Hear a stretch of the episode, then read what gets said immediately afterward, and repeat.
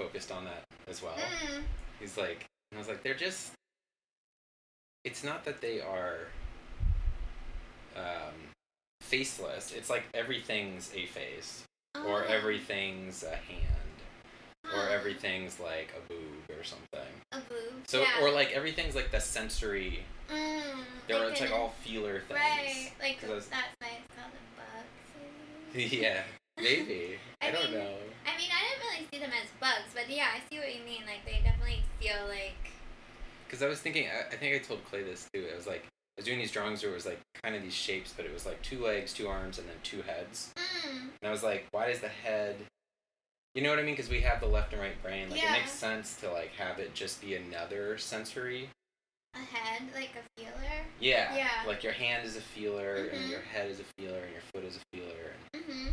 To kind of like, you know, like democratize the limbs or Yeah. something. Because it's just funny. Because in a painting, like if you put a face on something, like it's all you look at. At least when you're working on it. Right, and It's some like- of your paintings were only faces. Yeah. Exactly. and now they're like all body or all feeler. right. I guess that's true. Which is like, I feel like we talked about them being octopus like. Yeah. Too. This one is actually more octopus-like, I think, than any of mm-hmm. the ones I've done. I remember when I was doing the drawing for this, I was like, oh shit, this is kind of really octopusy now. I mean, I don't know, but then it's like it almost. I guess what I was thinking about is because like they almost become. They feel the closest to abstract. Like they could Yeah. be read as just abstract, maybe also, but they have a lot of personality. Right. well, I think that's my goal, I guess. Yeah.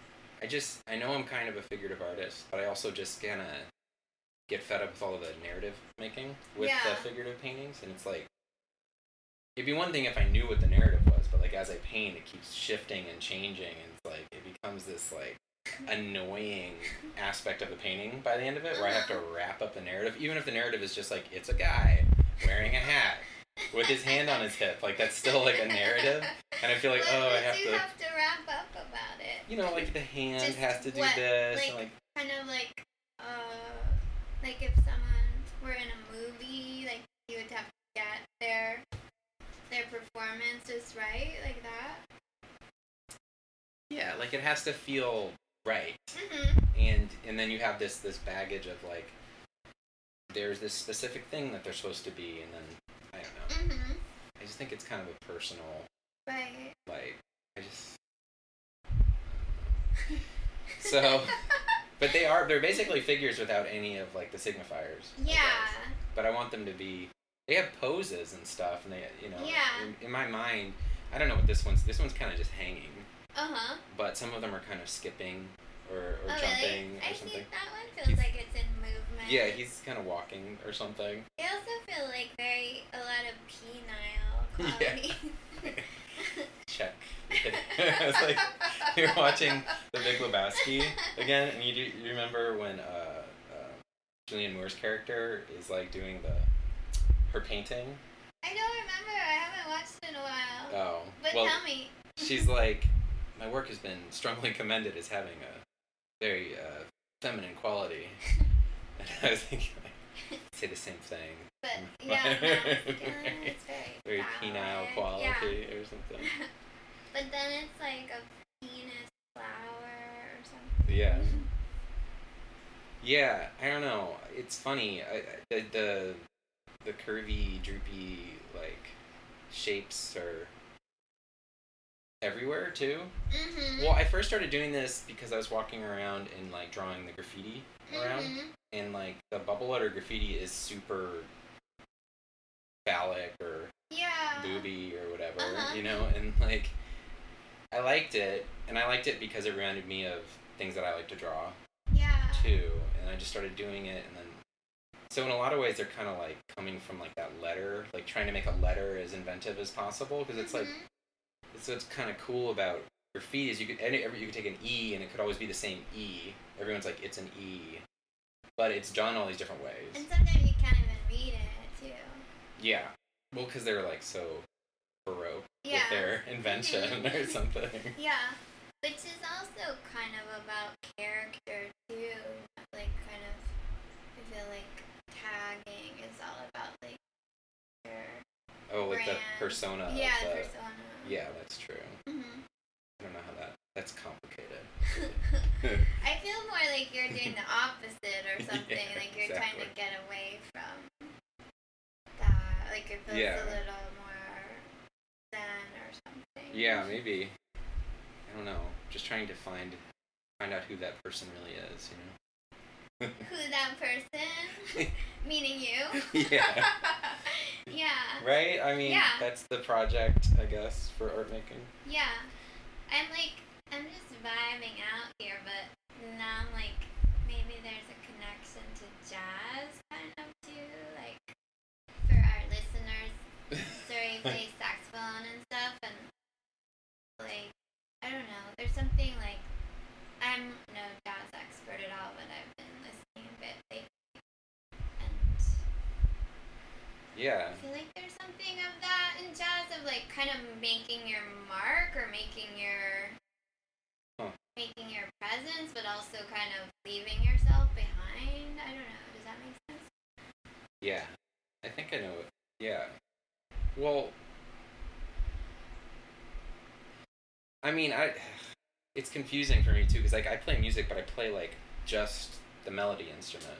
So I've Mhm. always like my relationship to music has been like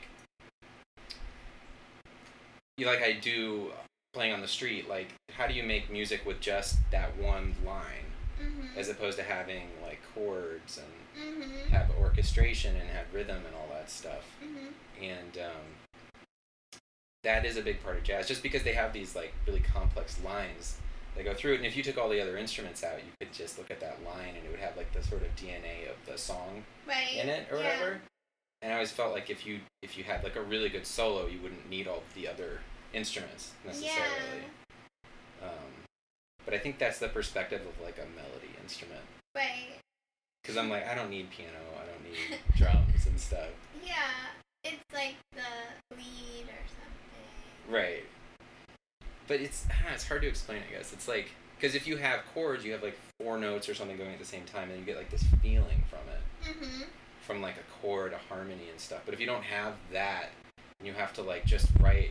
You just have to make a line that travels through time, Mhm. and so you have to be able to remember. You have to like trigger people's memory. Mhm. You know what I mean? Sort of like they have to be able to remember the first note you played to get the relationships I to all the other notes. Yeah. Cause it's like, cause it's like riffing or whatever. Like you're like. because there's no like it's hard to explain i guess the way i think about it it's just like ugh. the connection is like what is the connection i don't know Well, one other thing is of, along those lines, in a way, is like I feel like this thing seems to have happened at some point where, like, they are figures without grounds. Also, yeah like, it's that's what i'm trying to get Yeah. at exactly yeah, because i guess in the metaphor whatever the background is like the rhythm section yeah, and all that exactly. you get it you Yeah. get what i'm trying to say That's what it is, because it's just like when I was working in the square, it's like yeah, you can have these organic shapes, but they always create these like really sharp geometric negative shapes Mhm. with the edge of the canvas and all that Yeah. stuff, which is fine or whatever. But you're like, oh, I'm trying to make this like very organic shape, and then you're always sort of like having this rectangle. Yeah. Oh, there's all this space you have to like do something with. Yeah, exactly. But it seems like you weren't really interested in that space or something. and it would always end up where like that's which that space would start to come forward as I Mhm. would work on it. You know, because I'd want to like, oh, I want to like treat the whole painting like equally or something, and then the background would start to come forward, and then the figure would like get lost or something. It's like Mhm. it's just kind of like a you know typical painter problem or Mhm. something. Like if you paint an edge in from the background, all of a sudden like the figures, It competes with the figure. yeah, or like maybe disrupts that space that the figure's in or something. Yeah, which was I think like just to fill people in a little bit, like when you're Bad Boy series, is that what you called it? It was like this idea that um you could like Yeah. see through the it was like the painting was like a Yeah. mirror and you saw the painter painting Yeah. of. So like the idea of the of the of the figure who was the painter and the background, which was kind of like a mirror, like a broken mirror even. Like Yes. it was it made sense that it would be a little right. kind of dissolved into the surface or something. Like that feels like it worked or was part of it. yeah, it was super. That for me at least, like, I'm not a very natural gestural painter, Mm-hmm. and the mark that the figure would be making, like the mark on the frontal plane, it was always such like a crazy thing to make myself do, mm-hmm. and it would, it I would mess it up all of the time and have to go in and try to fix it, and so that's you know I'm talking about like the background space, you need to paint it in. Anyway, you know what I mean? Like, Yeah. It was like this constant annoying problem. It was like, I just want to work like right on the surface, yeah. and yet there always is this background uh, to have to contend with, Mm-hmm. which I guess is just that's the way painting works. But Well, you kind of you, you kind of escape that problem. though. right, that's all I do is I try to problem solve with like keeping myself as unannoyed as possible. It seems like you also like. I wonder. This is kind of a side issue, but just. It seems like you have like felt very tortured as a painter in terms of like like redoing things many many times. Right. And and actually, yeah, this this thing of problem solving, like it feels like the way you got to these was through a series of different things that you were Yeah. trying to solve. Yeah. And I wonder if these are, if you kind of, they don't feel like tortured or something. They feel a little more easy. Well, one thing that I did differently, like a year ago, is I gave myself like a schedule. Hmm. So I'm working like I only have three weeks to work on them, Huh. Like a deadline. Yeah. Interesting. and then I have it all like you know. And what happens, like, so at the end, you're just, you have to be done? You I have to be can't- done. Yeah. Yeah. Is that, and that's helpful.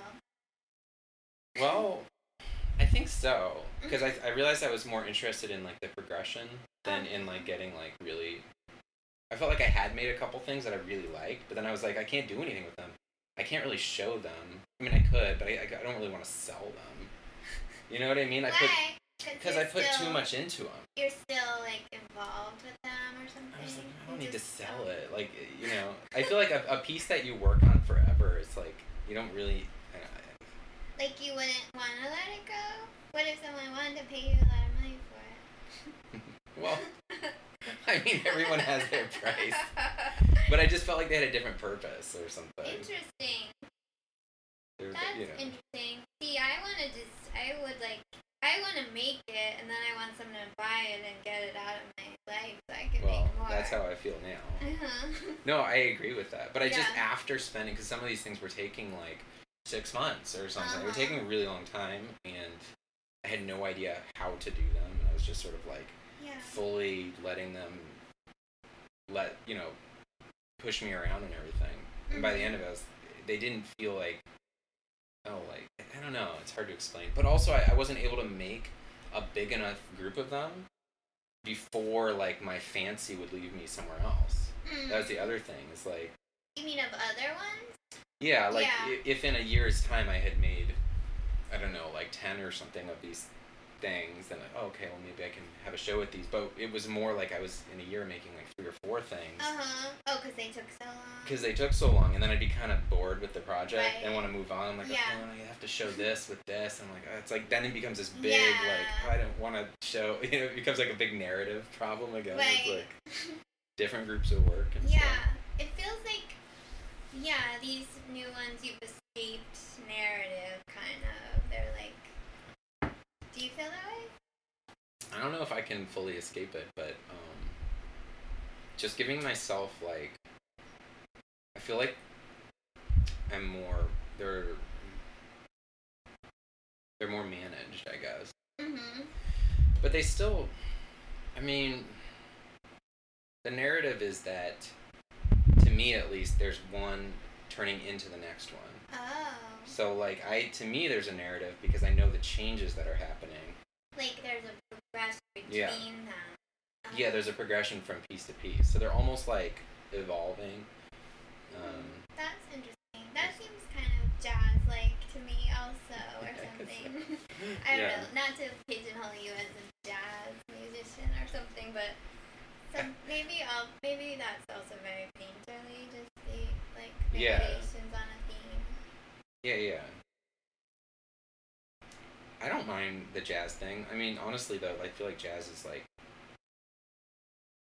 I don't know if I have enough knowledge to call myself really a jazz player. You know I mean? But you've been playing for years, right? Well, I mean, I play saxophone and I play like I don't know, abstract music, I guess. But Uh-huh. like jazz is like kind of like a specific convention, you know, like Mm. it's like I don't know, I couldn't like go on stage and like play jazz with people. Really? I could like play my music, but it wouldn't be like jazz because it. I don't, you know, I'm not like super great at swinging and like oh. the chord progressions and stuff, and like I, there's a lot of things I don't know because I just Oh. never really.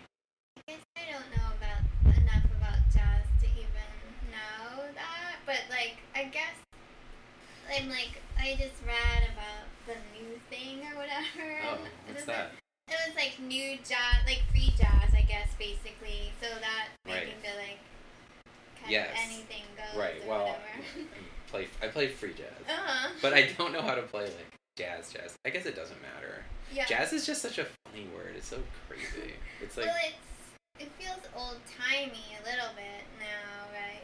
yeah. It's like disco.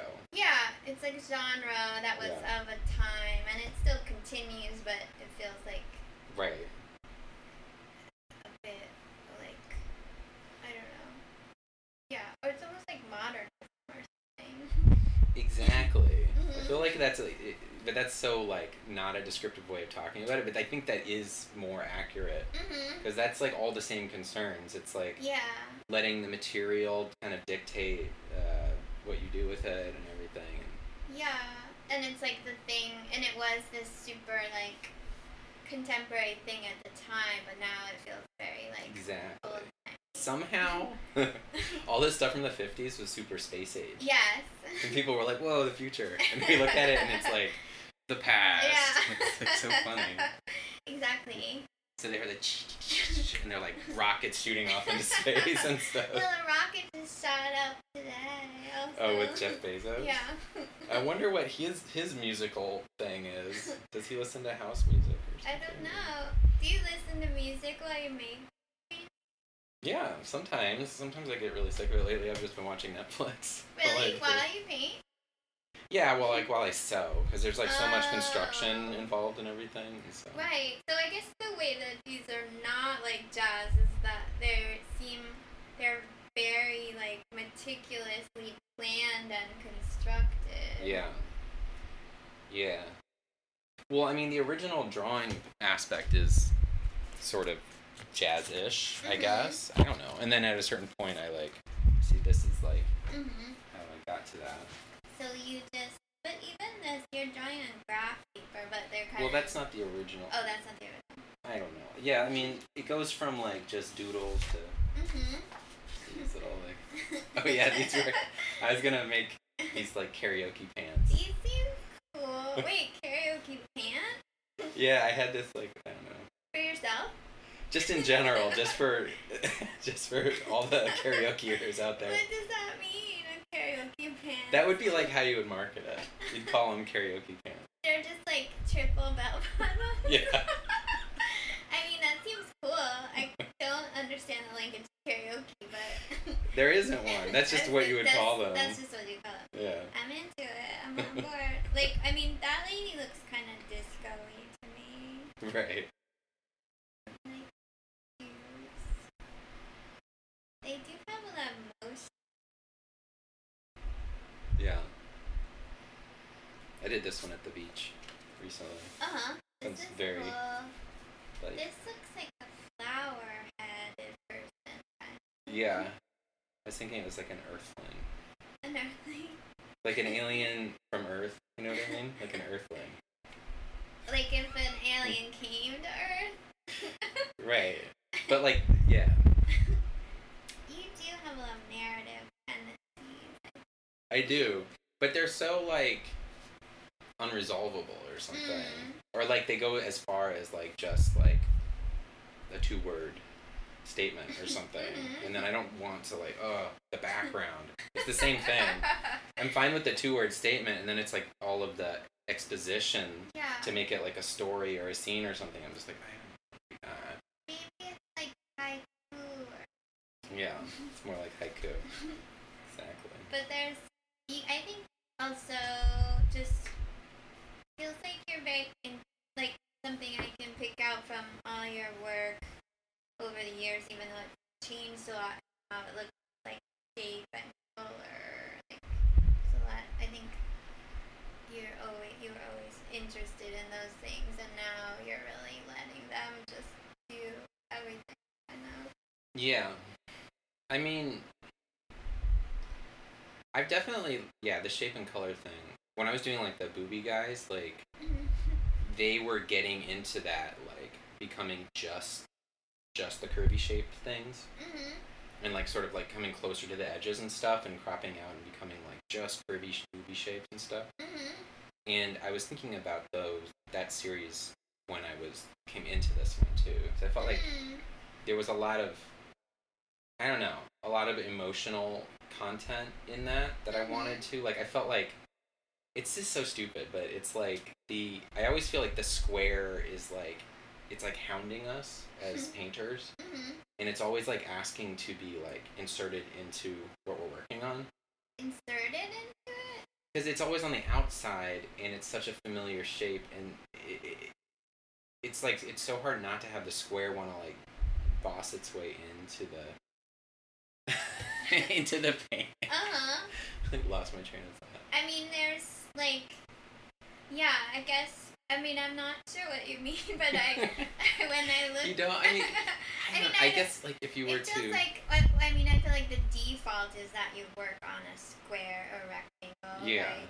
But you've you've you've stepped out of that paradigm. But then I guess even still, like at the center of these, there or even just embedded in, there are many many squares Well, and y- rectangles. yeah i mean that's the kind of ironic thing about the way because they, there is these are all designed so they all fit in the same box together Uh huh. The other problem you were solving was one of Yeah, storage. the storage thing. 'Cause I wanted to make like you know larger work if I wanted to, Mhm. and not get so like uptight about. Whoa. So they all fit into this sized box. There's like an elegance to how they look folded. Like, is that why all is that why all the little different sewed segments so they're more jointed, kind of? Yeah, so they can fold up. Mm-hmm. But then that becomes. It's funny that you had this problem of storage, but then it feels like it's totally like. It's not like some background thing. Like it's totally. It's like the main. thing. Yeah. I know. Well, that's that's what it, it's kind of ridiculous. Well, it's but practical. Yeah. I mean, it's a practical thing that became aesthetic, kind of, exactly. and like just. Is it like deep? Oh, it's like. Yeah. I mean, these like. crafted and- Oh, Sort of. yeah. You're always like making your own way. Yeah. This is like, like a paper clip that I've like bent around and then. Because I didn't know how else to. The ones I was doing before, I just like they were double sided, so I would just sort of pin in on the edges. But everyone was so sort of uptight about having to put pins through the pieces, Oh. and so I was like, yeah, I guess I would be too. So there also, I guess, for the listeners who can't see them, like previous to this, you had kind of shaped canvases or burlap, burlap figures. Oh, the faces and stuff. Yeah. But, but which were shaped and hard, and these are these do not have any. Like, Yeah, these are hard just canvas. Yeah. Just paint and canvas Mhm. thread. Because it's funny, like like wood seems like it's strong because it's wood, but Mhm. actually, especially if you have like weird shapes, like it's not strong at all. It'd be really easy to break. Oh, it's If- more. So these are more durable. Yeah, they're actually a lot more durable. Like you actually could you kind of not even really like fuck them up unless they got scratched or something. They're pretty tough. Yeah. You can kind of throw them around, and when I sew, like they have to a lot of times have to fit through like this area. Oh. You know, so like they have to like scrunch up and you know, Uh-huh. so they have to be strong. did you learn how to sew kind of to make them or did you already Yeah. know? Yeah. No, I didn't know. Mhm. Jenny had a sewing machine that she's had since like when she was 15 or something. And it, was, Uh-huh. like- it was terrible. It was so bad. You mean just learning how? I mean, I probably broke it learning how Uh. to use it, but that machine itself was like needed a lot of work actually. Well, yeah, they can be finicky machines. Yeah. So I like learned on that. I probably broke it. So do you make the shape and then you paint it, or is it more like, is it more back? Because they're already they're already planned, right? Well, okay, so I construct the whole thing with it unpainted, but it Mhm. has like a ground on it. Mhm. At least that's the way I'm doing it now. Mhm. And then I unconstruct it Oh. and take all the s- stitches out, and then I paint it, and I put it back together. Why do you put it together first and then start? Because I have to like to make the hem, to make the curvy hems happen, like you Uh-huh. have to kind of stretch the material a little bit Mm-hmm. because I don't know, you just do. I mean, Mhm. it's like you, you have to kind of like uh, like squish it into that shape a little bit, Uh huh. and um, so it's kind of like you have to make this like sculpture. Yeah. But then painting on that isn't that great, especially if you want to do like flat shapes or whatever, because there's all this like stuff on the back. Mm-hmm. I mean, all the hem Oh yeah. around the edges is like it was fine for a while, but then I was just like I just got sick of that. Like there's always this like wrinkly line around the edges, and just Yeah. like so. And I wanted them to look a little more like industrial or something too. Like I just really like the way the paint looks when it like goes over the edge. yeah. It's like in it or something. They're very weird. Like, I mean, one thing they they kind of make me think of Lynda Benglis a little bit. Huh. Just, I mean, not Yeah. really, but her cord things. Yeah. They built. There's Yeah. something a little seventies about them. It's true, but I think it's yeah. I mean, I like all the utopian stuff from early, or I guess that's not early modernism, but like modernism has this utopian project that goes into like you know socialism or something Uh-huh. eventually, but it has something to do with the square and breaking the confines of the square and like Uh-huh. you know what I mean. So like yeah. shape canvases have this like embedded like political content in them. It's like you know, like we're all supposed to be start living in like these organic spaces or something. Like Like these communism. Yeah, but like, like right, but there's like Frank Lloyd Wright houses with Yeah. like like no no like all curved edges or Mm, something like mhm. That makes sense. Yeah. because like I don't know the the economy of a cube is kind of I don't know it's like so hard to argue with I guess. Because cubes are so structural they're so easy to build with but then everyone hated those houses that were designed for like kind of mod, like they know. I know, but see that's the thing. See, I was reading Le Corbusier, Oh. who is like the uh huh. the brutalist guy, Yeah. and that's exactly the issue that I think is so funny because like they calls them machines for living. Hmm.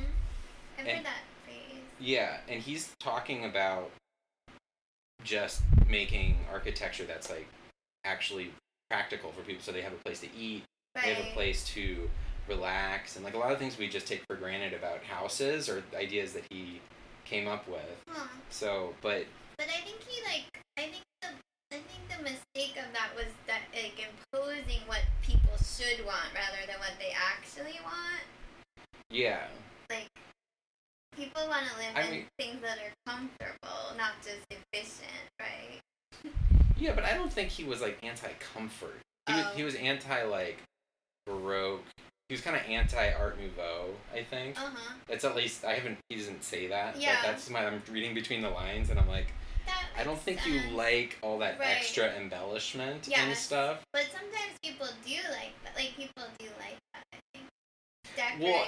I mean, I do. Yeah. I mean, that's what I think is funny because, like, to me, these are like machines for painting oh really? or something. But they don't feel brutalist. I wouldn't. no, know. but but they're they're solving my problems yeah, yeah. or whatever. And like he, but I mean, I think I feel like brutalism is misunderstood in way. Really? I mean, I don't.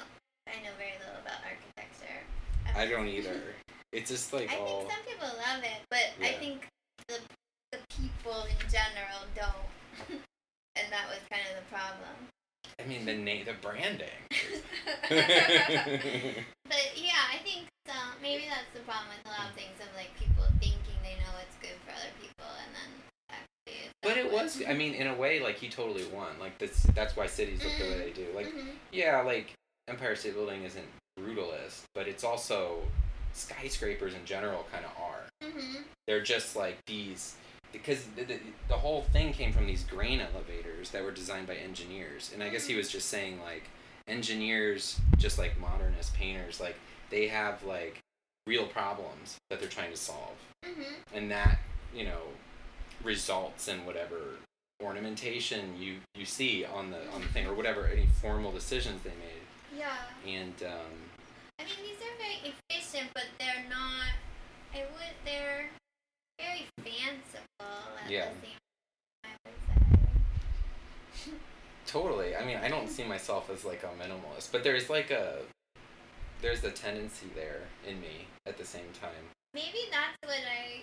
The seventies thing. There is. I do feel some like nod to minimalism or something. Yeah. There's a kind of or the seventies. i like that stuff i always liked um you know the early frank stellas and stuff and Mhm. um i liked him as a colorist and i liked him as a designer and Mm-hmm. And also, uh, there's these Richard Tuttles. Have you ever seen these that are like just fabric? They're just like oh these yeah, those are great. octagonal Oh, shapes or whatever. And I always like those. And I was like, that's. There's no stretcher. You know, that's oh, that's really like he's really being so I funny. Yeah. He's taking it really literally, you know. And I I always thought forgot about those. I haven't thought about them Because- that's the thing about modernism. Like, yeah, okay, it's just the paint, but then it's like, okay, but what about the gesso? Is that Mhm. part of it? And then what about like the stretcher on? What about the staples? Like, you know what I Yeah. mean? There's all these exceptions to the rule, or something. And that and I was like, well, thread, okay, it's made of thread is what canvas is made of. Like, Mhm. you know what I mean? Like, it's Yeah. almost the same thing Right. and um, it follows those rules in a way. Like to use thread is highly modernist in a way. Mhm. But But, it's- you're it's just also- using more of the same in a different form. Right. Yeah. It's more, I guess it's more pure. It's just stronger too. Like every time I was working with the the wood, I was like, God, I wish I could just like attach these two pieces together in a way that I wouldn't have to screw it or staple it or mean glue it. to the fabric? No, well, like, cause I always have different shapes. Oh, And I'm always like- joints of the Right, like ah, I wish I could just sew these together because it's so much stronger than trying to attach them in some other way. So then you did. Yeah, exactly. So Mm. why would this is just curiosity. I'm like thinking about those Richard Tuttles, like why not make one shape that's just the whole shape without would you not want the creases of when they fold it? Well, because the first problem is they have to fit in this box so that I can store. But you could just fold it, but you don't want wrinkles. Oh, the wrinkles? Yeah, the wrinkles are like they're crazy. I did do at first. I was making them without that, Mhm. and it like quickly I was like, oh, I have to like design these in a way because it Mhm. just looks. It didn't look cool, and it looked like you just have to iron it every time. And I was like, I don't want to make something I have to iron. Right. Every time. a new. That's a whole other Yeah. problem. It's like not very elegant Uh-huh. or something. That makes sense. And plus, like I don't. It gives me all of these extra shapes, which I I kind of like. Because otherwise, I'm like, I guess then I would have to make a painting on. If it was all one right. shape, Exactly. then I'd still have to make a painting. You're And trying to now avoid painting also. Well, no, I mean, I want it to have like a lot to do with it in a way. Like, I want the Yes. painting itself to have a lot to do with like. I want it to make itself slightly. Yeah. Well, then And- it's it does. Um, I think it does still feel like a painting, but then it has more in common with sculpture, maybe. Yeah, they're like very flat sculptures that are mostly concerned with color. Yeah. That's basically what they are. Um, I was reading an, a print interview you did that talked about Oh. like Elizabeth Murray being Yeah. a big like um you met her or something. She just she came to my undergrad. That's and cool. It was so cool because I didn't know who she was, and so the school itself doesn't get like a lot of big artists or anything, Yeah. and it was just like, and I, I didn't like her work either. Yeah. I remember not liking her work. Yeah. And now I love it. But um, it made a big impression on me. I remember like during her lecture because I was always such a pain in the ass You to the artists. Yeah, I would always be asking too many questions and stuff. But I remember I was like, "Have you ever have you ever watched SpongeBob SquarePants?" Because I really think you should or something. people laugh or were you No, trying to be a she was- or you were I think I was. I think I thought like I had figured it out or something. Yeah. Like this, this, this, she's speaking SpongeBob, and I still kind of feel. But now I'm like, I don't know. Probably SpongeBob is speaking Elizabeth Murray Yeah. more like What East Village. I mean, I, you know, New right. York. Why? Because it was just. Her colors and shapes. Like sometimes Mm, There's just, like, this-. SpongeBob palette with like. I mean, I'm kind of using it a little too with this, Uh huh. this like um. Was chartreuse yellow and- for you? I mean, I never really watched it, but I think he looks great. I really do, and I like love all the color variations on in the scenes and stuff. There's always like Uh huh. Yeah. Yeah. I mean, I don't really. It feel like I was a little too old for it, but it does have an enduring. Like I see my students and memes. Yeah. Like it's still very it's enduring. like Ren and Stimpy. I just think they Oh, did. yeah. They're so inve- and and they're so like the figures like really transform. Like the faces are super dynamic Yeah. and stuff, and um, yeah. I mean, I don't know if I. Of course, it's artful or something. It's very just. I don't know what the right word is. Like. I don't know. This one maybe is a little like Squidward. yeah, he's very squid. He's got this squiddy kind of head, uh-huh. and then the legs and stuff. Even the aquatic. I mean, not to say you're like SpongeBob, but they do could. I do feel like the other one to me, I was thinking is like a sea anemone, like a Yeah. sea anemone, kind of something that's all like teal. It's true. I don't know why, like the water. I think it's because my last name is Waters, and I, I Oh. don't like the, I even how think neat that that. is, or something, to be making like aquatic things and having that. I mean, I don't think it. I don't feel like they actually are aquatic, but it. No, it's true because things that are underwater are like way more rounded. Yeah, and kind of fluid. Everything's in motion. Yeah, like I guess it's because water is heavier than air, and it like you need to be way more like agua dynamic or something. mm-hmm. Or just and softer, maybe. Underwater have less structure? Because they don't need to, because they right, because gravity is like less of an effect on them, Yeah, I mean, guess some things Right. have more structure. Like, like lobsters yeah. and stuff. Yeah, it's weird. Very. Like, I think there's a little bit of lobsterness in the way everything's jointed. That's true. That's true. It's like there. That's true people have i think yeah i think someone was doing like a lobster emoji on one of my oh, really? things at one point yeah i was like ah, no no they're not underwater things. no no i mean I feel like the previous people were like desert cowboy kind of. yeah i know that's serious but they're still kind of underwater it could be i was thinking this one's sort of like Statue of Liberty ish or something. Yeah. But it could also be underwater. And that feels underwater. I don't know. Like uh yeah, they do have that green like patina like yeah. something like the city of Atlantis or something. Yeah. Exactly.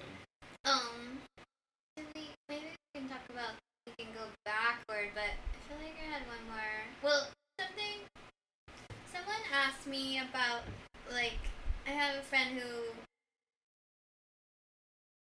wanted she's a painter and she wanted to know about how to be a better colorist and I feel like I never have any any advice like I, I teach color and I don't but Yeah. my premise is basically you just like have to feel it out or whatever but it I feels just like think you have to pay attention. pay attention I mean, it feels it's like you have maybe more of a structure than I do or something For color theory? yeah Um I don't know. I've been lately trying to like really like go from one shape to the next Mhm. and not I feel like in art school they're always like you need to block the whole thing in.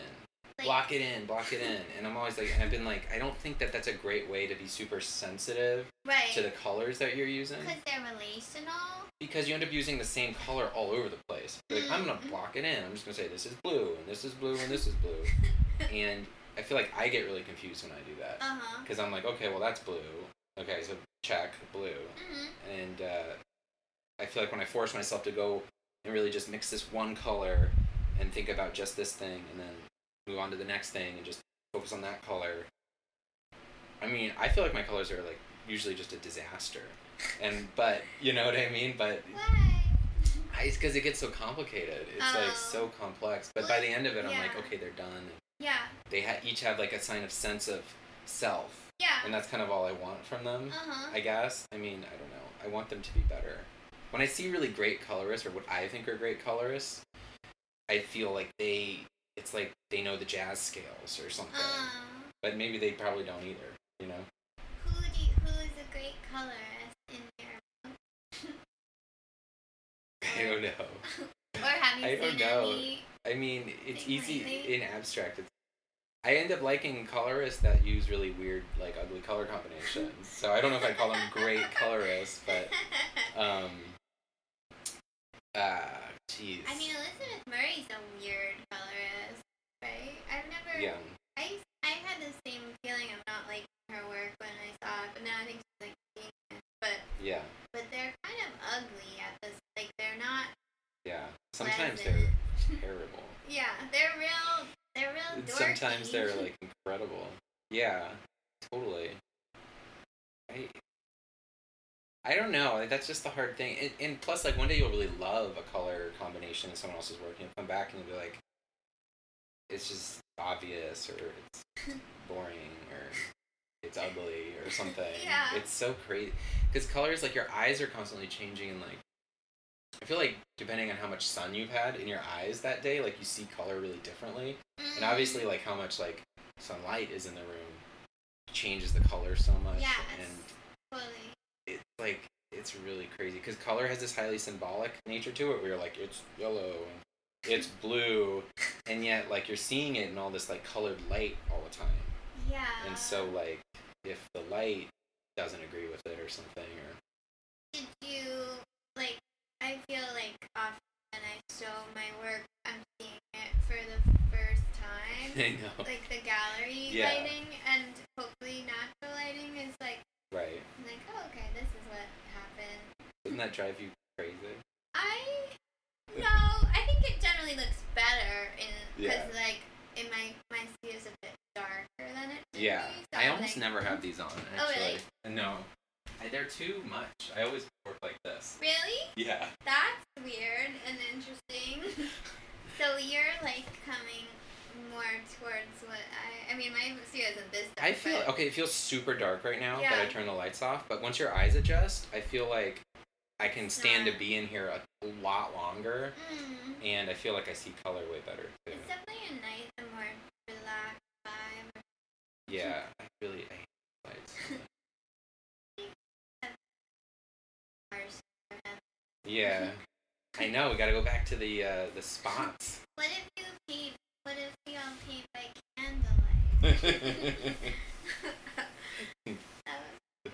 it's like so orange. Were you So are you happy with the show? Like, how did you feel seeing them together? I mean, it was great. It, it, it looked a lot better than I thought it would. Mm-hmm.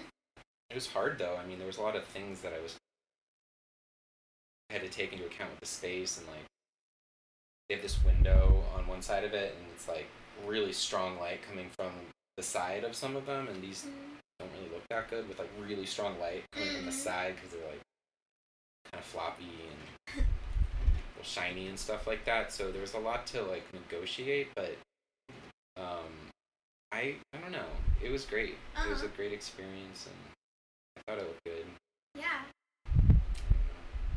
Looked better than I thought it would. I mean, you know, this is what you're saying though. Like when you see it in your, I, they look. I feel like nothing looks good in my studio, basically. really? well, I- it's just that ugh, this like the low ceilings and it's not very big. It's just like Well, it's hard to see it in its like. It's like seeing it in the bathroom. Like, I don't know what I mean by like seeing. It's the difference between when you're getting ready to go out and when you're actually Oh. out or something. huh. I mean, that's Whoa, what that's the- cool. yeah. That's why. Okay, that's good to, for me to remember when I'm getting ready to go out. yeah, this is your Okay, but a bath it's kind of mirror. backwards though, because bathroom lighting is more clinical, yes and then when you go But out, you have mood lighting. worse in it. I I mean, in my case, yes, always look terrible. Mirrors are awful. Who invented them? I know. What about a soft focus mirror? Yeah, that's what they need. a frosted mirror. Mhm. It's a great idea. Oh, we should do that. Oh, I had one other thought about them, like kind of. I don't know what you call it. I mean, the, so the sewing becomes like a gridded thing, even though they're all they're very curved. Kind of, the outer shape is all very curvy, but then the interior has this kind of gridded quality that remind. I'm like, oh, reminds me a little bit of Mondrian. Mm, totally. It's all great. Well, yeah, that's all part of that same kind of like modernist utopic Yeah. painting conversation. And for me, I'm like, I really like Mondrian hmm because I mean, I, again, it's like I didn't like him at all. But then when you see him in person a few times, you're like, okay, he painted the hell out of these things. Yeah. Like, there, you can really trust all his decision making because he's just worked on them so much, yeah. and they feel like really almost spiritual. Yes. They go from feeling the opposite. But see, that's when I reconsider brutalism because I don't really. I feel like brutalism has similar qualities where it's like hyper accurate to the point where it is kind of like meaningful, mm-hmm. but it's reduced. But you know what I mean, like yeah. Anyway, so like uh, for me, the folding resulting in the grid, it's something I allow, even though I feel like squares. But you can't avoid squares. That's the thing. You think they just come Well, because like the space we're in has a square. right? So there's the right, square actually, always yeah, there. If you even if you don't have one in it, the wall itself. The wall, unless you're in like a cathedral or something. Like, If that would be cool to sell them in a cathedral. Well, yeah, I think that would be cool. Some, Um, someday. yeah. like, yeah. When you were saying that about Mondrian, I thought of like I saw this show of um Carol Bove. Oh, at the Met. Oh. No, it was. I guess she had two shows, but I saw only the one that was uptown, and I didn't really care for it that much. But the best part of the show was that there were these kind of rusty paint, like I don't know, they looked like rusted curtains that she made. Hmm. But then there was a single Josef Albers painting that hung on them, which to me was like Wow.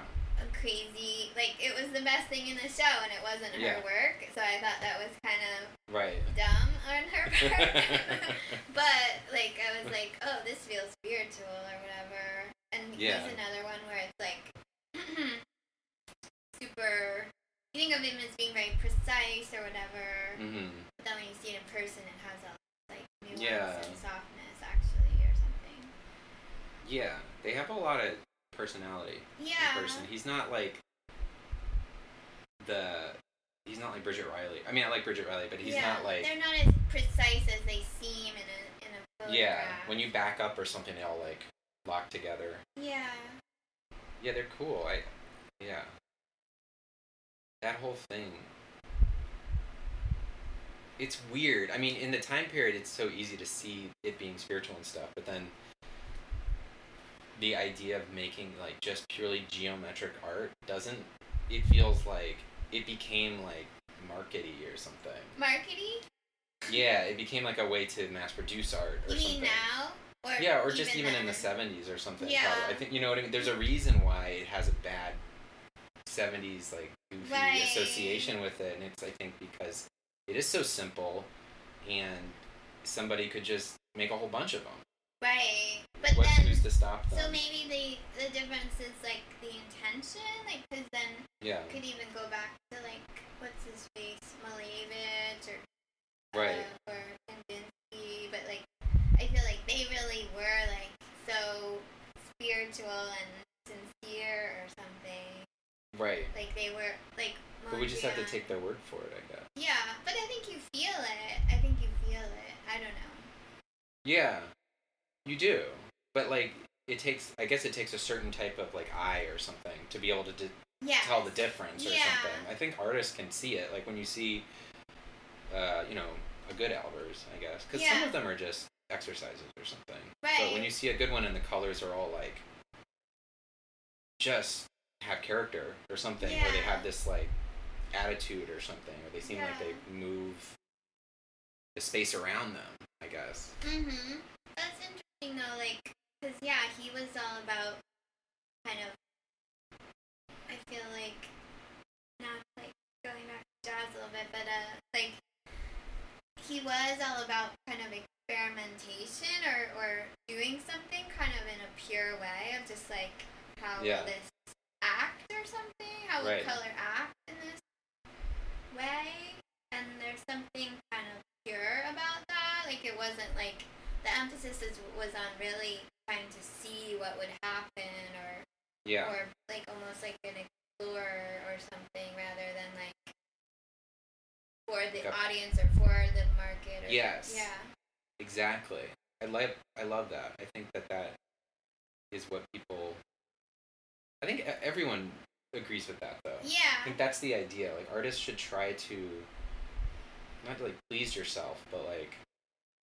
I mean, maybe that is all it is. If you can, you tr- you should try to make yourself happy hmm with what you're doing, and that's like not easy yeah at all. I think it's harder now maybe but like and you're in a way the only one who can hold yourself accountable like Yeah. like you said, like like we were saying, like people, I think artists can tell the difference, but like on some level, you know what your mindset is when you're making something and what you're thinking Yeah. about and why you're why you're. And it's hard making because like oftentimes, at least for me, like I'm not a pure artist when I'm working. Uh huh. Like I make all sorts of arbitrary decisions that are not considered and not spiritual and but I feel like by the end and I'm sure Albers probably would have felt the same way. Like Uh-huh. Because otherwise like just don't work Yeah. unless you're feeling up to it. But it's like I don't necessarily get ideas unless I am working and making mistakes and stuff like that. So it's like I don't know. That's an interesting question of Yeah. like I think there's different schools of thought of like yeah, don't work unless you're feeling it or work every day so that you Right. ready when the inspiration strikes or something like that. Or like well I guess what I'm trying to say is like I don't get the inspiration until I like hate what I'm working on. Yeah. it's like it's like the negative uh, who someone was saying like you paint for mistakes or something painting Uh-huh. for errors or something like you just start working until you realize something's wrong Yeah. and then all of a sudden you know where you are right. you have like a sense of direction all of a sudden you're like oh that's not okay right. whereas yeah, before you're kind of like i guess yeah. it could be anything. I don't know. It's yeah. like whatever. You know. All of a sudden something's wrong. You're like, okay, there's like limits here. There's like there is structure. There's something. Well, Miles Davis said there are no mistakes. but I have a feeling with these. with this, yeah. I feel you make do you, these feel like I don't get the sense. Do you do that in these though? Because I feel kind of like they feel more like they're just formed were saying you make decisions through the colors, but you change things too. It feels like oh, with the composition, you mean like the shape itself? well, I'm assuming you don't, but if you, but I'd be curious if you do. I try not to because it would. It, I'm like, I'll just, I'll, I'll fix that whatever problem that was in Yeah. the next one. Like, I I, see. want to like, That's I want them to have way. a sense of yeah. evolution to them. It's like, so some of the mistakes should stay. I think. Yeah. But yeah, with colors, like definitely, like I definitely want to go over each one like two or three times to make Oh. sure that it's like having. I don't know. I feel like I can't trust. Like I want it to have that development to it. I want it to have like some kind of history and like um not urgency, but like just like a a, a sense of identity or something. I want to almost get to the point where I'm like, this is, you know, I can almost say what the colors are or something. Yeah. It's like on the tip of my tongue. Like this is right. almost a recognizable word or something. Yeah, that makes sense. I feel that in them. Like there's a there's a um inevitability or something. Like I don't know. Yes. Exactly. I Mhm. mean, I don't know if this one has it yet, but anyway, Some of the that's the goal. yeah. Did you ever? This is a very random association, but um, when I was a kid, there was like school bus seats were made out of like a faux leather. Yeah. and there was like totally. they would get holes in them, and there was this scoop that they sold on TV for fixing holes in like leather and stuff, and it Yeah. had all these different colors of Oh. what leather. I remember that for shoes. Shoe goo. Oh, this was more like a weird paste that you would like fix a hole in leather. Oh, and it would be the top. It would be this new skin. yeah, That's cool. yeah, it was cool and weird, but these feel And it like would come in like forest green yeah, or like maroon exactly. or whatever. Yeah, it feels like these are the shades of. I I was struggling with the textures a bunch before because before they were more stained almost Hmm. when they were they were like these big double sided uh they on thin yeah on thinner on thin canvas Mhm. um but because I was using acrylic and because I wasn't really staining them they kind of needed to be set a little bit in order to keep their shape like they would always get this kind of like plasticky surface and I started to feel like, Jesus, like they just always feel like leather by the end of it. Mhm. And, and then in the more recent ones, I was I've been like, okay, yeah, they're like leather. Like Mhm. I'm making You're, like, it, Like yeah. I I take a textile and I treat it with all of these like plastics and I make pleather. yeah. Like it is pleather because that is what pleather is. Yes. It- it's So not. that's why they have the color of pleather also. would you ever just would but would you be opposed to just working directly with pleather, like with fabrics that had colors already? I, I mean, I just I like I like mixing color. And you wouldn't really be painting. You would be making just objects that aren't made. I thought about that a bunch because obviously with textiles you can just buy them dyed already. Yeah. And they're super saturated, and like I could not dye a fabric here right. and get that type of saturation. I don't know how the hell I would do it. It'd be, it'd be so impractical. It'd be so crazy. Mhm.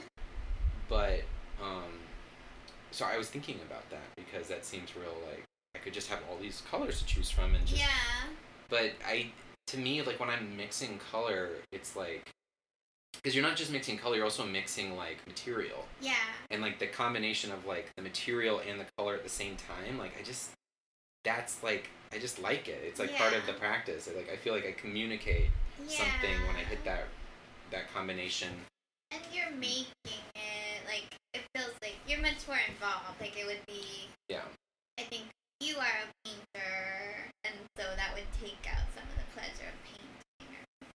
right although i mean i i did think uh it would be cool to do if this ever happened but if somebody wanted to do like an addition or something and make a design or something that would be cool Mhm. because i don't know i don't know how that would work Yeah. but it I don't know. That's I mean really what it comes down to is if if I was able to go into uh, a big like pleather emporium or something and use anything I wanted, Yeah. that could be a pretty cool practice. Yeah. But having to like personally like stockpile all that material yeah. to work with is something I'm just like that's so against like all of the sort of like practical measures I've been taking and Well, stuff then, and like instead of mixing color, you would just be replacing that with shopping. Right. It's right, but you'd have to have all these rolls of extra fabric Yeah. everywhere, and I mean, you could. I think a thing that you can do in a fabric store is like get a sample. Yeah. And so you could be, you could get like samples just to be inspired by the color, but not. Actually, no, it's true. I, I, I just, I I don't don't know. if that's necessary either. I would love to go to some like leather store. I've never seen one. I don't know if there's. I don't know if there's a solely pleather store, although there was a spandex world, but I don't even know if that was accurate. Like if it only had spandex, but yeah, there's tons of fabric stores. Yeah, I mean, I go, I buy the canvas from a fabric store. Oh, you do? Yeah, because it's not canvas actually. It's this like linen weave. It's not linen. It's like uh, Uh huh. Yeah, it's like half cotton, half I polyester. see. Yeah, you can see the weave more Yeah. than usual. I get it from Nurjahan Fabrics. yeah, off the Nostrand stuff. Yeah, Nurjahan. I really like them. Really nice. and you were, but you were using a different one. This was one. hemp. Uh And I the problem with hemp, actually, this has polyester in it, so it doesn't shrink as much. Oh. Because I don't want it. I don't want to have to wash it first. When I was using Oh. canvas, I was washing it first. Because of sizing. Yeah, because the Mhm. exactly, it's gonna shrink so much with Yeah. the acrylic on there. And it's like without um, wooden support, Mhm. it's just like it's annoying. Yeah. So this was like really great. I was like, oh, I can work on like polyester material, and then I don't have to worry about that whole step, Yeah. washing it and everything. Maybe that adds to the step flavor too. Oh, this like coarse, Polyester. yeah, and the course. Yeah. yeah, the plastic future. Mhm. I mean, I miss oils, but it's also just like I don't know. There's like it's only so many things. Like I have to like cut out the parts that I'm. I think eventually I could go back into working with oils, maybe, but Mhm. Do you see yourself working in this mode for a long time, kind of? Then, like, do you feel like settled on something that, like you were saying before, that you felt like you weren't, you would get bored with things and. I mean, I keep still making changes. Mhm. I think what I've settled on is the idea that there's just it's a project that's supposed to mutate and evolve, as Mhm. opposed to something that before I felt like I was doing something which had like more parameters, more strict. I mean, this has pretty strict parameters, but if I stick with inside them, like the drawings can really keep changing and stuff. Yeah. And before I was I was more like I just felt like I was getting very rigid about the drawing aspect of Yeah. it, and um, so I'm hoping that it's enough of like a flexible structure that I can keep working in. Yeah. I mean, this feels like a. Feels in a way like this show is maybe like a nucleus or something. And um, then. for like a larger. Yeah, Yeah. I don't know. Like some of the other drawings, like and the karaoke pants lady, like Okay. maybe some narrative will come back in or something. Like I don't know. There's a drawing of a guy with a ball, which that feels like.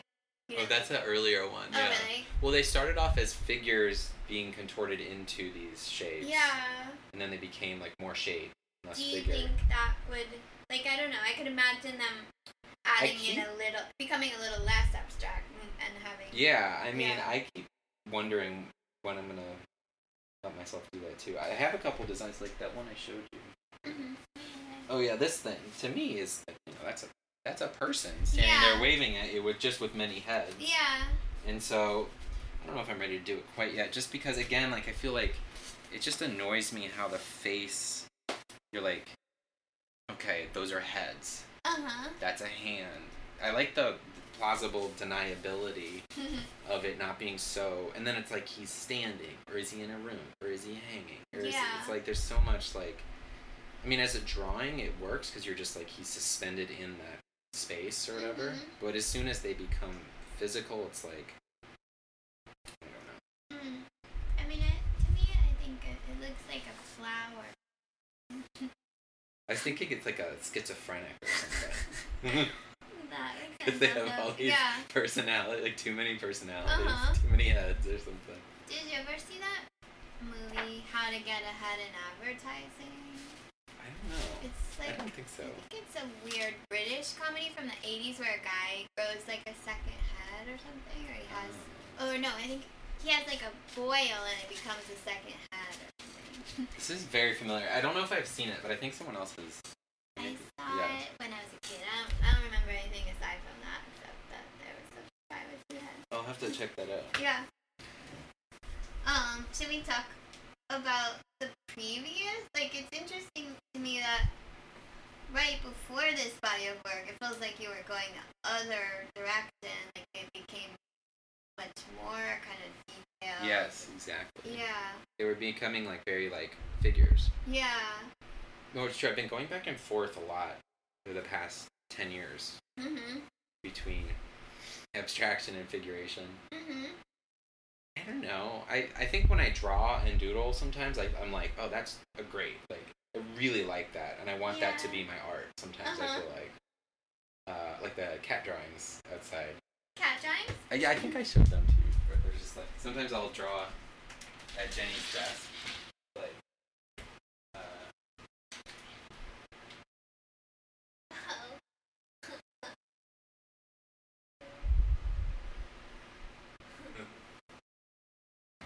So, is doodling always like a starting point then, kind of? Yeah. Yeah. Well, like I'll walk around with my notebook and uh, draw graffiti, right? Uh, That's what I was doing, like just like try to draw it or whatever, Mhm. and then kind of like load my brain up with that language, Yeah. those like shapes nested inside of each other, and then just doodle and hopefully some. I mean, lately it's been more because I kind of know the parameters a lot more now, and like it has to start with a box and About. Well, yeah, because I mean, it has to like I'm. I can't just straight doodle. I mean, I do sort of straight doodle, or I'll go Mhm. draw like to the park and like try to draw flowers or something Uh-huh. like that. Or I don't know. Sometimes I'm better about that than others. I do think that that's a good way to like Uh huh. um come up with new ideas. When you say draw flowers, you mean just like draw from life, or do you like translate them to your like kind of? Both. Yeah. I just I walk around with like a little drawing pad Yeah. and just like try to draw stuff like or not stuff that I see or just yeah. try to get some input Yeah, from yeah. the outside Mhm. somehow Mhm. because you know like if you if, if the, all the input's coming from just the studio it's like it becomes a bit. really stiff Yeah. and so i mean i already have that tendency anyway so Uh huh. try to uh, for a while there like my program involved like going out at the beginning of the week of uh, the first week of working and going out and just going on walks and drawing Mm. and um, taking that, making myself do that for like three days, kind of like an artist way ish Mhm. kind of Mhm. task, Yeah. getting myself stuff like that to do. Yeah, like um, filling the well or whatever. Yeah, exactly. Um, yeah, or like the artist dates yeah, or whatever. artist dates. Um, and I do think I, I think I draw. I think I come up with better ideas when I do that. Mm. Sometimes I don't. Sometimes I just sit around and draw and try to just crank through it. Yeah. Stuff, so Where did did do you have any idea where these like I see them as cowboys, maybe they're not, but the previous work was like I felt like Western guys was my like they had hats on. yeah, I, guess. don't know why I was obsessed with hats because hair, hair in a geometric shaped painting. It's like, and I also feel like hair is a hat. uh-huh. It's like this symbol that you wear on your head, Mhm. but a hat is like more literal. Like a hat you didn't make. Usually, a hat Yeah. is more like language because it's something you sort of borrow from the outside world. a hat. It has like a predetermined Well- association like that. Yeah, like you can buy hats from yeah. stores, Right. and in a similar way, like you can use language to assemble Right. Right. a right. sentence. I mean, it's true that you can assemble your hair in the same way, but it grows on your body. So Yeah. you know what I mean? It's not the same. It's not like pure language. Like hats are just like it's almost like just putting a word onto your head. Or a Or- persona, maybe. Okay, a group of words. Okay, yeah. a sentence. You're putting a sentence on your head. Or a Eh. character. I mean, a lot of hats have a character Yeah. Yeah. Cowboy, policeman, baseball fan. I try. I mean, I did. This is this is why I stopped working figuratively because Uh-huh. I'm like I did at one point I was like I was gonna do a policeman hat and then I was gonna do you know baseball cap and it's just it gets out of control because then you try to all of a sudden reduce it all. Doing like the village people. Exactly. actually, I would be curious. That Yeah, would be cute. that'd be great. I don't think I'm a good enough like reducer of information to do that somehow. I always hit these like yeah, like I feel like I, I'll get to a certain point. I'm like, okay, it's a hat. It's a policeman's hat, and then I hit like this middle point or something where it starts to like waver and sort of potentially stop seeming like that symbol, like a Mm. policeman's hat, and like I don't necessarily know how to get it back. If that makes any like sense. how much you can reduce when still be recognizable. Yeah, right. Like, like a really great cartoonist can draw Yeah. like a hat, and it's like, is that hat? Right. I mean, it's undeniably yeah. that thing, yes. and um, I'd say like they're really good at reducing information or something. Mhm. And I just feel like every time I try to do that, I start to like, it starts out fine, and then as I get almost, you know, a little more than halfway through, it starts to like mutate into something else. I'm like, well, I do think it's hard to, yeah, being reductive. Like, I feel like I grapple with that of like, how much is enough when you reduce something. Yeah. Like, cause like when you see other people do it, like, and the confident, like let's say like a Joe Bradley, for instance, he like can be like really reductive, but there's like a confidence behind it or something. I don't oh, know. with like his robot men, or with the, the, robot man, or pencil? or even yeah, the grease pen, any Yeah. of that. It's like all it's very reductive. that yeah. Funny, Joe Bradley. Throw it. But his grease pencil drawing, I mean, he was doing I like mean, a cross or I like know. a fish. Like he was doing things that really were like symbolic. yeah, they Like, were almost like letters or yeah. something. Superman. That one, like the Superman? Yeah. crest? Yeah. Yeah, but that's, the true. interesting thing with figuration though, is like it is on the one hand like a hieroglyphic Yeah. or something where we all agree like and if you did draw like cartoons, I'm sure there would be kind of a hieroglyphic for certain things. You're like, this is a hat at three quarters. It just is Mhm. it. it. It has this specific design. Yeah. you know, and I don't know. Ugh, I'm getting off track again. it's it's again like like all like oh like knowing like the jazz licks or something. Yeah. It's similar. Like there's just there's a shared vocabulary yeah. that is kind of it's not like set in stone exactly, but it's it's like it's, it's a language. It's highly recognizable, and people kind of agree on it and stuff like jazz. that. I mean, there's also that thing of like, I don't know, like the taking taking a standard or taking a known song and reducing it or deconstructing Yes. it or whatever, Exactly. and maybe, but maybe there's varying It's like in reverse or something. in reverse. Well, like a melody would be like this highly reduced version of like all of these harmonic Mm. possibilities that then get explored in a, Mhm. a solo or something. Yeah, Yeah. and then but then maybe it is. I don't know how. Is it a question of how does it matter if it's recognizable or not? Like, I don't know. Oh, if you can see the melody, that's a know? funny way of thinking about it. like I don't know. I think about Coltrane's favorite thing. You can still, I mean, you hear it at first, and then he kind of just pulls it completely apart, and you know it's still the same Yeah. song. But I don't, I don't have a. I'm just drawing a comparison, I guess. It's so funny, but when you hear someone who's not being attentive to the melody in their improvisation, it doesn't sound. Really, It doesn't. You can tell. It just sounds like it's not going anywhere. it just sounds like spinning your wheels. Yeah. Yeah. I mean, that's the thing. Like, I think that's what's so like. Again, like there's all the. There's just the utopian aspect of like improvisation, Mhm. and then after the '70s, it became almost like a joke. Yeah. Similarly to like shaped canvases and all this utopian kind of stuff, Mm. and I think it's because people can't. Most people can't really tell, Mhm. and they're like, "Oh, they're just playing fast or something." Yeah. They play a bunch of notes or something, and um, I mean, even for me, I mean, there, it's like, I don't know where I'm going with this. It, I mean, he's really good at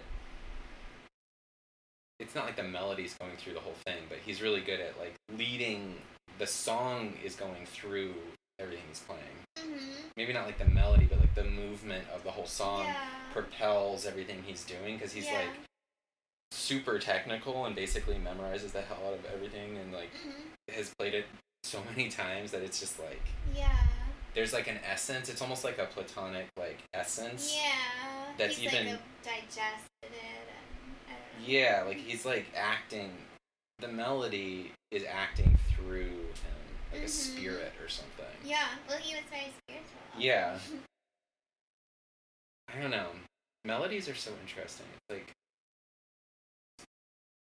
because to me, like I don't really like improvising like that. yeah. I like improvising like playing a melody. Mhm.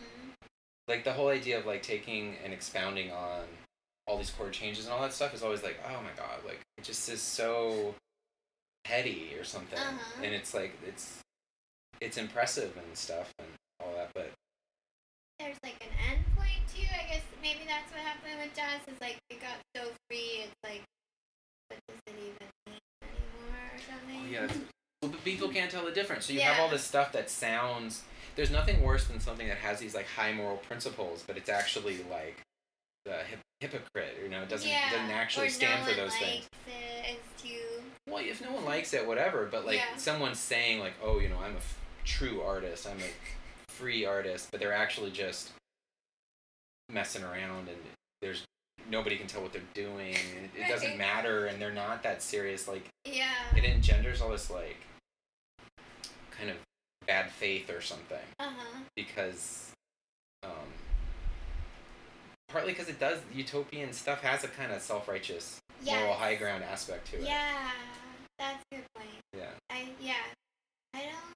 I feel like I want to go the other way in a way. Dystopic No, I don't know. I just don't want to. I think sometimes when you're trying to do something good, it actually is bad. like, trying too hard to be like, yeah, like a savior or something often, I think, backfires.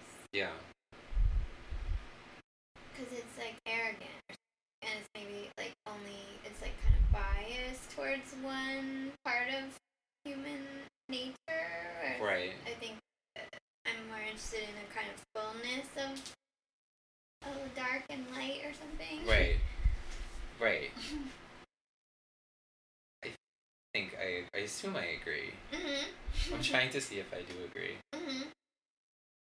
i mean because i think utopianism is not something that we really believe in as like a culture so much anymore also I don't know. I mean, yeah. like Well, people thought know. that communism was gonna you know overtake the whole world Yeah. i mean that was a big part of modernist painting and free jazz Mm. i mean like literally it was like very connected Uh huh. they were it was like all part of the same thing Mhm. like those uh, south american actually working at Henrique Faria, a lot of the south american uh, you know geometric abstractionists Uh huh. were just these huge political figures Oh. and it how it often geometry and politics often like. you know for for fascist and it's so yeah. bizarre. Well, the constructivists were like that too. They were just it was all communist. Right.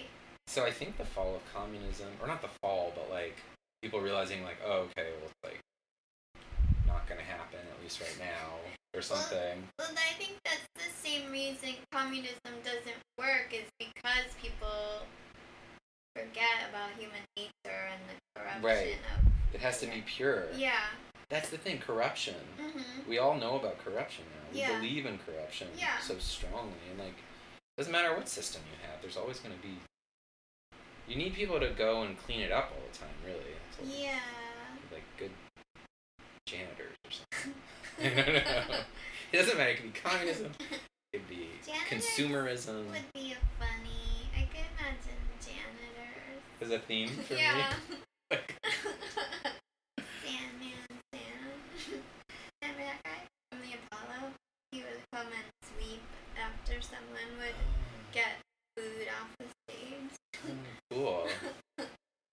I've heard that name, but I never realized Yeah. he'd sweep them off the stage. Yeah, or- he was kind of a dancer, but he had like a broom and he Oh, was like cool. this fixture of, at the Apollo. They didn't have like a big like hook. They pull him off. He'd like. It was in, it was same idea, but yeah, he just had a different implement, kind of. That's brutal. hmm funny. Yeah.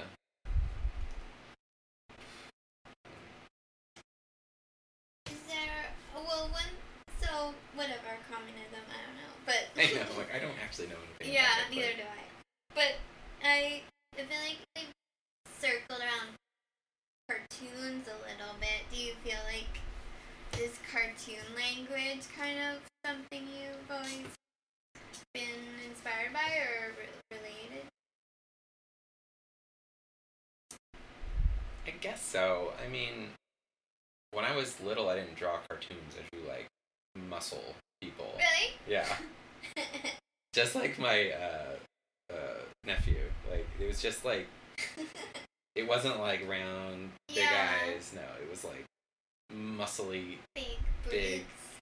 Boots. I mean, they were rounded, but because they had Mus- big muscles. and I remember being in middle school, and there, I remember there was like a really good like cartoonist, and he was like kind of popular and stuff, and he'd always like draw cartoons and stuff. And I was drawing these like anatomically correct figures. or- Beefcakes.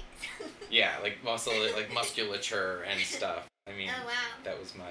Were you like into? I remember there was some people in my undergrad who took like shit. Were you into that?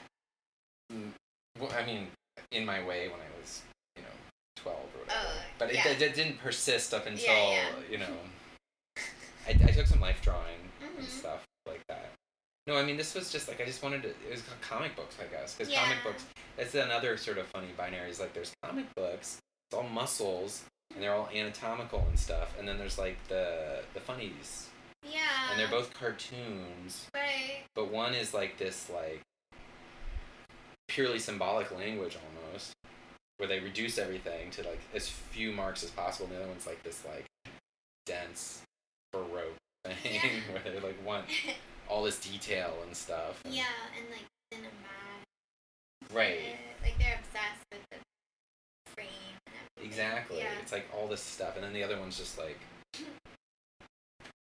I think I don't know. I, I guess to me, I've always felt like.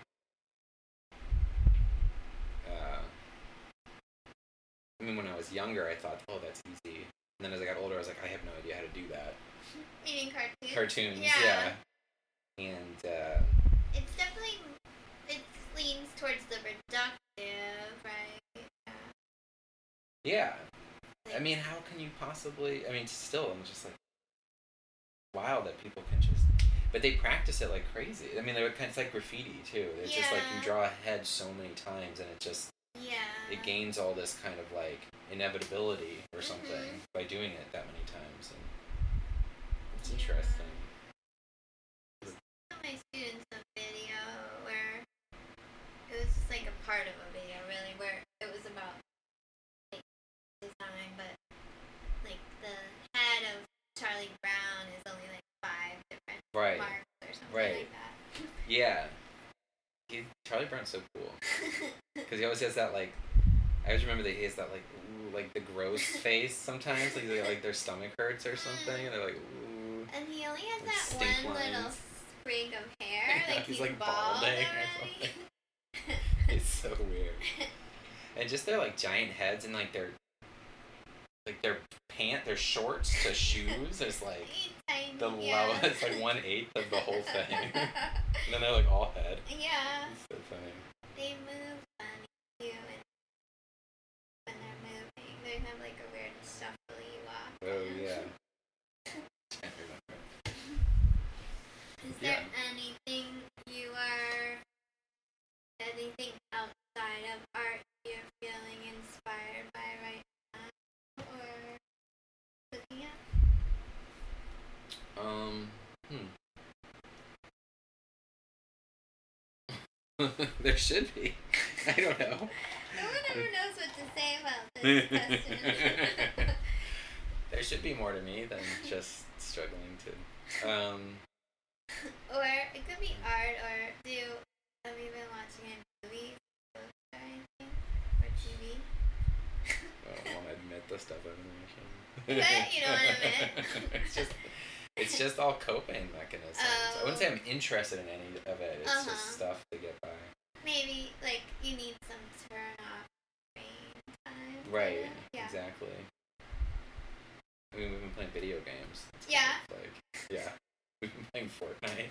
Really? What's I don't know anything about video games. What happened? Is Fortnite like a shoot shoot video? Yeah. Uh huh. It's terrible. It's the one that like all the kids play. It's the ones that my nephews play and everything. Do you talk to people or no? Like You could, you but could, that's a but whole other. oh, We haven't crossed Yeah. over to that, that Discord level. uh huh. Um, no, you're just in a room in a big world with people, and everyone's trying to shoot each other and stuff. Oh, but you are playing with other people that you don't know. Mm-hmm. Oh, okay. Yeah. Um, yeah, I don't have much to say about that. It's uh, but I think the problem with like trying to watch stuff to like turn your brain off. It's like I just am on my phone, yeah. so I'm like I'm just trying to stay away from Instagram. Or, I know. I have a yeah. I feel like unless I'm really gripped by something, I'm often only half watching shit when I watch it at home, and I'm like, yeah, it has to be kind of really sucks. good.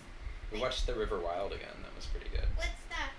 It's like a thriller with uh, Kevin Bacon and Meryl Streep, Mhm. and um, it's like a whitewater rafting Oh. thriller. She's like a river guide, and Kevin Bacon's a criminal. uh huh. That sounds fun. It's pretty good. Yeah. Um, what's up with this people watching book? Body language. Oh yeah. Yeah. Let's see if I can take this off without everything falling. um. Did this did this like inform you at all? I'm trying to remember what this book is about. I think, yeah, I remember liking it. it it's like very like um, all of the symbolic stuff that makes up Mm. human behavior. So Mhm. it's kind of like yeah, oh yeah, yeah, yeah. All these like all the different emotions. Uh huh. I'm like I don't even know if I can identify them all. Like they feel all very ambiguous, kind of to me. Well, there's a key, you know. Oh, but like I guess where's the key? I in the know, back. somewhere. It's like upside down in the back. I can't remember. he explains it all in there. uh-huh. Um, I can't remember what this. I don't know if this is like for actors or something. I Mm. think it's more like that. Like, how can you uh, identify all the way that people make sort of language with their Mhm. bodies, and then sort of like replicate it. hmm Um, Do you feel like in the in the like gestures of these like I mean they feel kind of ambiguous I guess like I don't I wouldn't say I know what anyone's what the what they're doing per se there feels just like a kind of whimsical sense of the yeah. body Well, I want it to have be just more of like a feeling than it like a. yeah It's definitely something. Because I guess it's like I want it to be something that you can kind of live with. mhm and I don't want something around me that's so like bossy or something. right it's like a friend yeah, chill it could be. Yeah, maybe it's like a chill friend. They're kind of like furniture that you put on the wall or something. Mm, I like that. Yeah. In fact, now I'm just I'm being bossy, but I like mm-hmm. that would be cool if they did if there was like a furniture that went with it or something. Oh, like a chair. Yeah. I don't know. Oh, like a pleather chair. A pleather chair. Yeah. that would be, cool. Yeah, it would be cool. I know. I like making the the quilts, the whatever. I mean, even without the shapes, it could be turned into pattern for furniture potentially. Mhm. I just don't want to store it. Really, that's the thing. But if somebody wants to do a project, Well, maybe it could be like I remember I had a book of like it was from the '70s, some kind of modular furniture book, or like I don't know, or even like there's like Frank, early Frank Gehry chairs out of like cardboard and shit that were very like biomorphic. And, yeah, I don't know. It's a whole different trajectory, but It'd be- it lends it'd itself cool. to that kind of feeling a little bit. yeah. No, I definitely like that idea. But I don't want to have to cut wood. I don't want to. I just want it to be. Yeah. What about a beanbag? That'd be amazing. that would be cool, Yeah, actually. Yeah.